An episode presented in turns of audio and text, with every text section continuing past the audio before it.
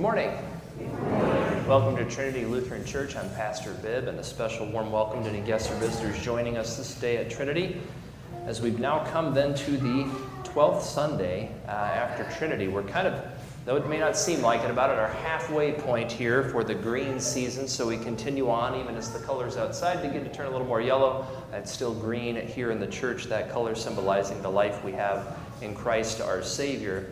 And we'll see in the readings this day as Christ continues to give life to people, especially a deaf and mute man. And so, on that note, I'll turn your attention to the inside of the back cover of your bulletin where we have that focused on Christ section, a summary of our readings for this day's worship. So, a man who was deaf and therefore also had a speech impediment was brought to Jesus. In the same way, all are by nature deaf toward God and therefore also unable to confess the faith rightly. For faith comes from hearing, and hearing through the word of Christ, as St. Paul tells us in Romans 10. Jesus put his fingers into the man's ears, and he spat and touched his tongue. Even so, in holy baptism, water sanctified by the words of Jesus' mouth is applied to us, and the finger of God, that is, the life giving Holy Spirit, is put into our ears in the hearing of the baptismal gospel.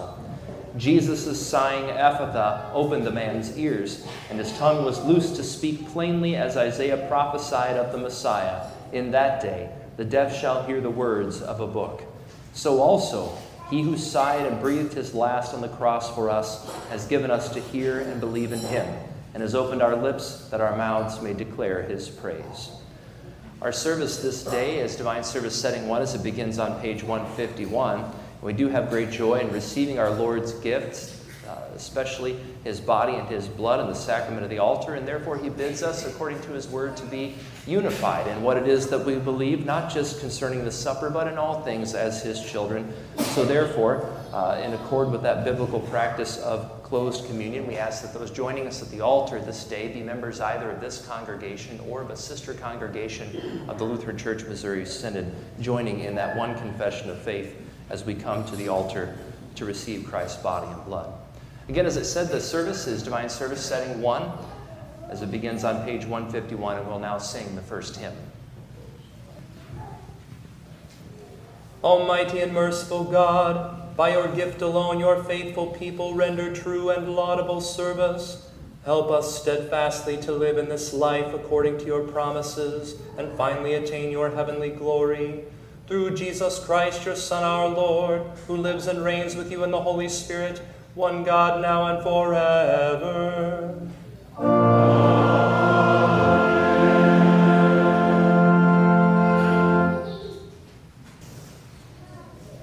The Old Testament reading for the 12th Sunday after Trinity is from Isaiah chapter 29. Is it not yet a very little while until Lebanon shall be turned into a fruitful field, and the fruitful field shall be regarded as a forest? In that day the deaf shall hear the words of a book, and out of their gloom and darkness the eyes of the blind shall see. The meek shall obtain fresh joy in the Lord, and the poor among mankind shall exult in the Holy One of Israel. For the ruthless shall come to nothing, and the scoffers cease, and all who watch to do evil shall be cut off who by a word make a man out to be an offender, and lay a snare for him who reproves in the gate, and with an empty plea turn aside him who is in the right. Therefore, thus says the Lord, who redeemed Abraham, concerning the house of Jacob Jacob shall be no more ashamed, no more shall his face grow pale. For when he sees his children, the work of my hands in his midst, they will sanctify my name. They will sanctify the Holy One of Jacob, and will stand in awe of the God of Israel and those who go astray in spirit will come to understanding, and those who murmur will accept instruction. This is the word of the Lord. Thanks be to God. The epistle is from 2 Corinthians chapter 3. Such is the confidence that we have through Christ toward God. Not that we are sufficient in ourselves to claim anything as coming from us, but our sufficiency is from God who has made us competent to be ministers of a new covenant, not of the letter, but of the Spirit.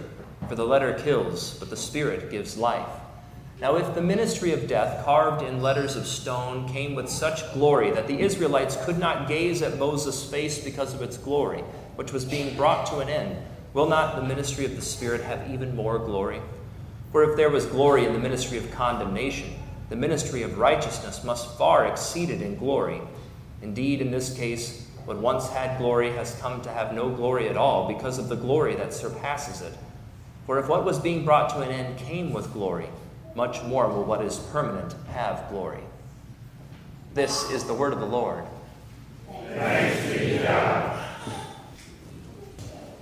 The Holy Gospel according to St. Mark, the seventh chapter.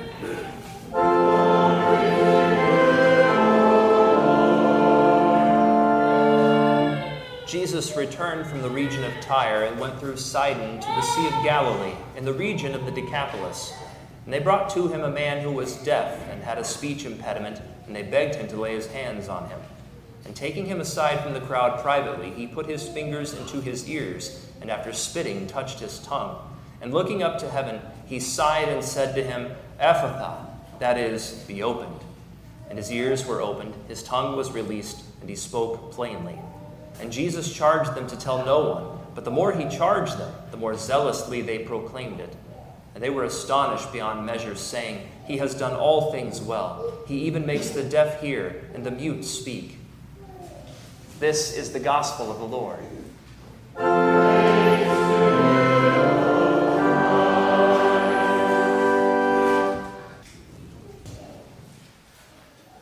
Grace, mercy, and peace be to you from God the Father and from our Lord and Savior Jesus Christ.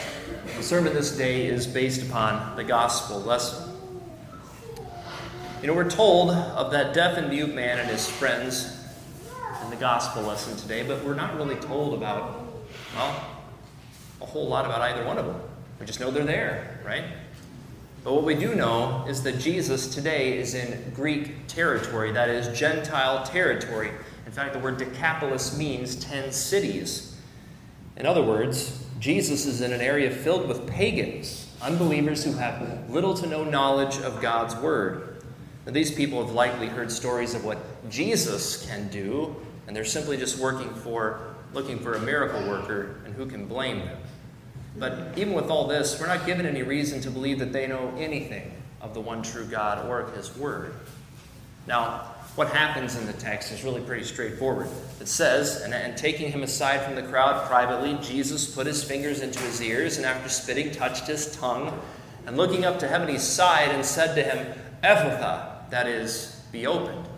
And his ears were opened, his tongue was released, and he spoke rightly. Now, I'll admit it, this one's different. That is, this miracle. It's different. Jesus puts his fingers in the guy's ears. He does something with spit, and then he touches the guy's tongue. This is not what you would call normal behavior, not even for Jesus, who is prone to doing things a little outside of the norm, or at least outside of the norm for then. The fact is, he didn't have to touch the man, and he didn't have to spit in order to heal him. Jesus is, after all, God. He is the Son of God, God in the flesh. The text does not explicitly tell us why Jesus does these things. However, we do know that Christ is compassionate. Knowing this, many pastors, theologians, and commentators over the years, they believe that Jesus was likely communicating through touch in order to tell the man what he was going to do, or at least make an attempt to do that. The touching indicated what was broken, at least what was Christ was going to be restoring and healing. The spitting, as strange as this may seem to us, it did perhaps transfer something of our Lord to the man. Looking to heaven, Jesus showed where the healing was coming from, and that sighing, well, it perhaps then indicated the sympathy and compassion our Lord felt toward the man. But what we do know is this Jesus spoke, and the miracle was done. This man who was closed, that is, unable to hear, unable to speak, is opened by Jesus.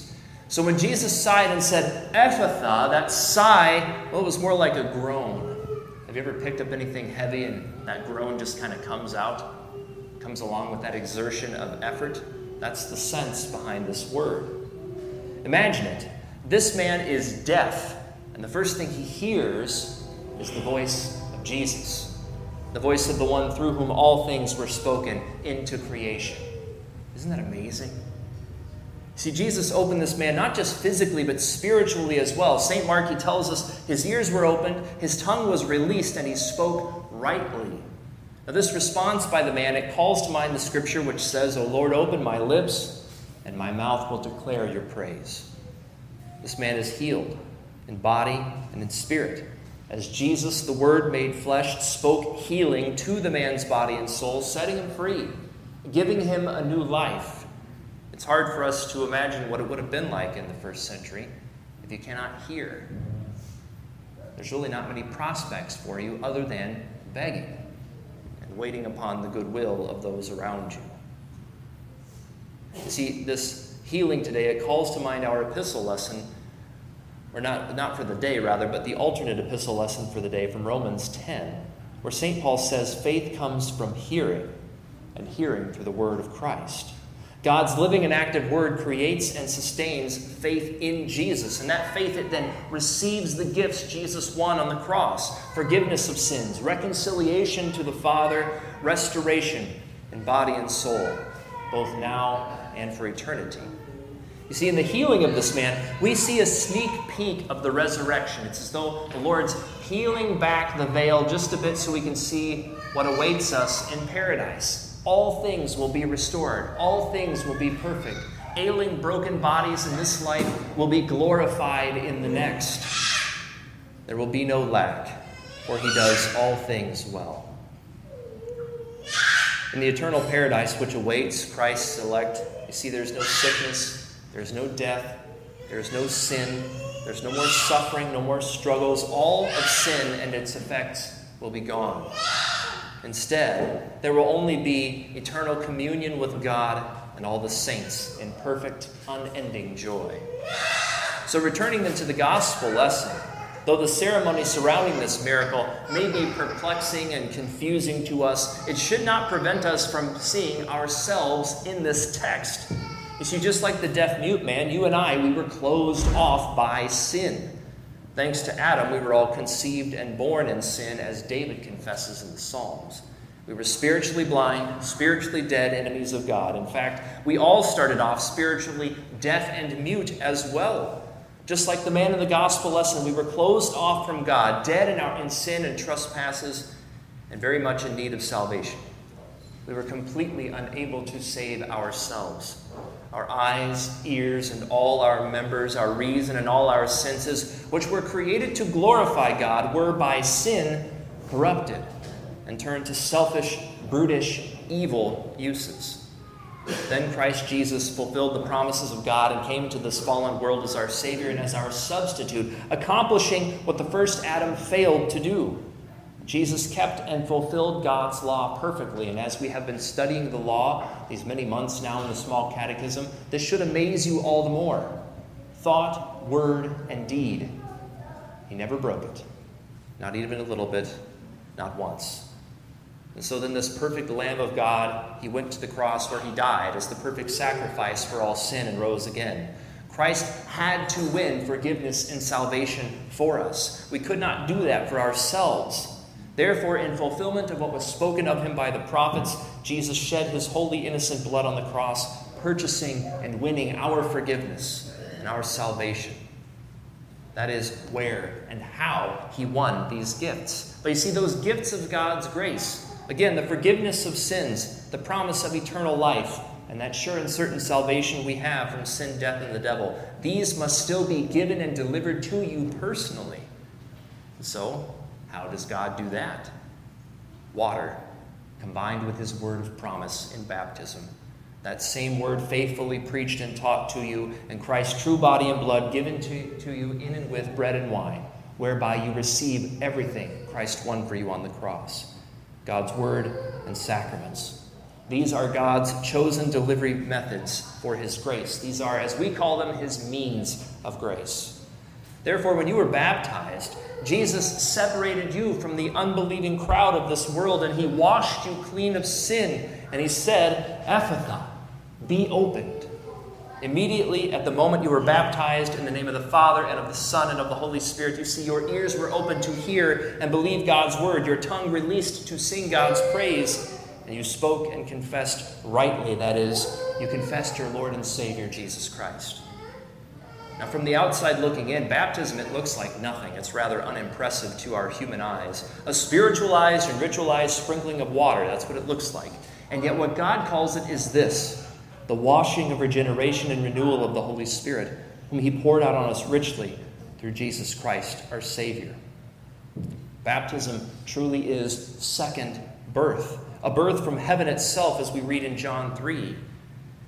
Did you, not, did you know then that the Christian church, they had a history of using this word ephphatha in baptism? This practice was started precisely because that's what God is doing in baptism opening up a spiritually dead and closed off sinner and pouring in forgiveness, saving faith, and the Holy Spirit. Where once there was darkness and death, now there is light and there is life. So, also, when an unbeliever hears the gospel and receives the gift of faith in Christ by the Holy Spirit, what was closed is now open. Ephphatha. Notice the passive nature of that phrase be opened. God is the one who's doing the opening, not the person. It's the same as when Jesus raises Lazarus from the dead. Lazarus didn't do a thing, folks, he was dead. Instead, by the power of God's word, Jesus proclaims, Lazarus, come out. And the dead man rises. He can do no other. So, also with Jairus' daughter in Mark chapter 5, the little girl had died, and Jesus took her by the hand and said, Little girl, I say to you, arise, Talitha cumi. And immediately the girl got up and began walking. She didn't do a thing, she was dead. Instead, she was given life and raised by the power of God's spoken word. So it is for all who hear the word of God and receive the gift of faith. As St. Paul says, faith comes from hearing, and hearing through the word of Christ. Therefore, when a person receives the gift of faith in Jesus, they are open from death to life, from darkness to light. It is no less miraculous than the miracle we see in the gospel lesson today. The gift of saving faith is indeed a miracle that is accomplished by God Himself, the Holy Spirit working through His Word. Now, the same Jesus who opened the deaf and mute man, giving to him faith and restored life, is the same Jesus who was pierced for our transgressions. He died for us and was then himself closed into the darkness of a tomb. And on the third day, that tomb was opened, and Jesus came out alive. God be praised for his triumph over sin, death, and the devil. Now, heaven itself is open to you and to all who cling to Christ in faith. Indeed, God's baptized people are those whom Jesus has opened and given that gift of saving faith, the forgiveness of their sins, eternal life, and salvation from Satan. Now, before we conclude our meditation on this text this morning, there's another point that I want to leave you with. When it says that the deaf and mute man spoke plainly, what it literally says in the Greek is that he spoke rightly, as in correctly. Now, that word for rightly is orthos, and that should sound familiar to you. Orthos means straight and correct. Therefore, orthodontists, they straighten and correct your teeth. Orthopedic surgeons straighten and make correct your broken bones. The word orthodox means correct or right glory. See, the man's response to Jesus' healing word was the proclamation of right glory, right praise of God. The man spoke rightly. This is who God calls us to be as his people. We who were once closed in sin and death have now been opened by God's word to faith and life in Christ. And so, as God's people who bear his triune name, we are called to orthodoxy. That is, to glorify God rightly and correctly in accord with his holy word. So then, kind of begs the question how do we ensure that the words that we speak about God are orthodox? That is, right glory, correct glory. Well, it's by reading and studying His Word and then thus being conformed to that Word. See, His Word is living and active, sharper than any two edged sword. It does what it says it does. So then, perhaps the simplest way to do this is to study Luther's small and large catechisms. Because these two books, they present the most basic teachings of Christianity, complete with references from Holy Scripture. They point you back into the Word of God, not away from it. Some people accuse us Lutherans of leaning more heavily on the writings of men than the writings of God. Well, when it comes to the Lutheran confessions, those all point us back to God's Word. The Holy Scriptures are the sole rule and norm of Christian life, doctrine, teaching. See, Luther's large and small catechisms, they teach you orthodox. Knowing this pure teaching of God's word, then, you may joyfully teach your children, your grandchildren, and godchildren, and confess Christ to your friends and to your neighbors. Think about it for just a second. Is there a better use for your eyes than to read and study God's word, the word of the one who created, redeemed, and sanctified you? Is there a better use for your ears than to hear the glorious truth of Christ crucified and resurrected for you, to hear of God's grace and of his promises of eternity which await you and all who hear and believe? Is there a better use of your voice than to speak, sing, and chant the glorious name of Jesus, your God and Lord? Is there better work for your hands for you than to love and serve your neighbor out of thankfulness for what Christ has accomplished for you on the cross? God be praised that by holy baptism, the Spirit has opened our ears, hearts, and minds to receive the love and mercy of the Father through faith in Jesus Christ. Therefore, as God's baptized children, let us dedicate ourselves to the diligent study of His Word. Let us learn the right glory, the right praise of God, the truth about God from His holy Word. Let us be Orthodox Lutherans and live our lives in loving service to our neighbors, all the while holding fast to Christ, our Savior. In the name of Jesus, Amen. Now may the peace of God, which surpasses all understanding, watch and guard your hearts and minds in Christ Jesus. Amen.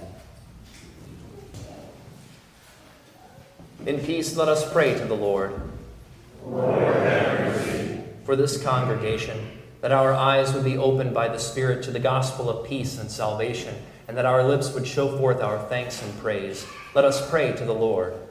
Lord, have mercy. For all pastors, that God would give them boldness to speak the truth in love and compassion, so that they would not break the bruised reed, but rather lovingly care for all sinners in need of God's mercy. Let us pray to the Lord.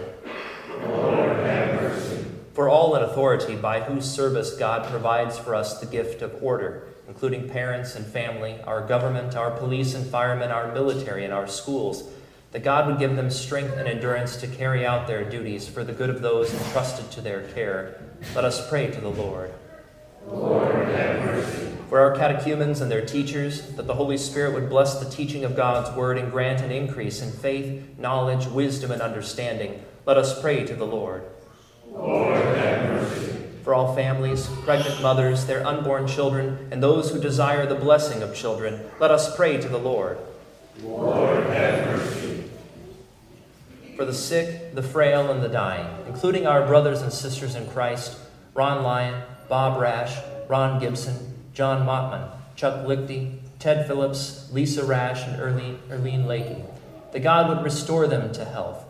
We pray also for doctors, nurses, therapists, and all who tend our brothers and sisters in need, that God would bless them as they put their talents He has given them to good use. Let us pray to the Lord. Lord, have mercy. For all who will partake this day of Christ's most precious body and blood in the sacrament of the altar, that they may discern his body and come to his table in humility and faith to receive the forgiveness of sins and salvation. Let us pray to the Lord. Lord, have mercy. For the faith to confess and believe in Christ, that having been redeemed by Christ, we may gaze upon God's glory in heaven. Let us pray to the Lord. Lord, have mercy. O Lord, our loving Father, we entrust all these petitions to your care for the sake of your Son, Jesus Christ our Lord, who is worshipped together with you and the Holy Spirit, one God, now and forever. Amen. Amen. Well, once again, good morning and welcome on this, uh, what has started off as cloudy. I think it's supposed to get a little more sunny today. I have a big week this week coming up. Midweek school starting on Wednesday, of course. Uh, Sunday school and Bible study following worship today. Uh, with Labor Day being tomorrow, it kind of changes a few things. I'll be out of the office a lot. I actually have some car repair things to tend to, so um, I won't be in the office uh, tomorrow. But then Tuesday, uh, we have our pastor's reading group in Liberty, the new member class at 7. And then this Wednesday, midweek school begins at 3.30 p.m., followed by workout class at 6. And then a week from today, the 11th, is a, a big, busy day. There's a number of things going on.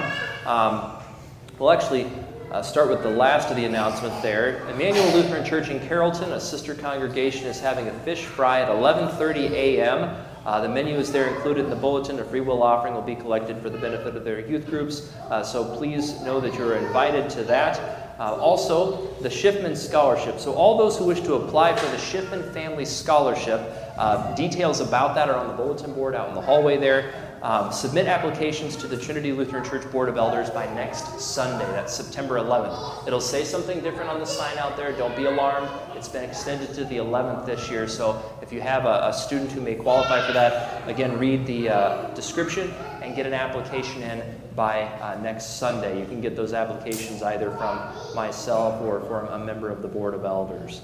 Um, then also, of course, what we've been planning for for some time now, our Oktoberfest is this next Sunday at 5.30 p.m. Menu is there included in the bulletin.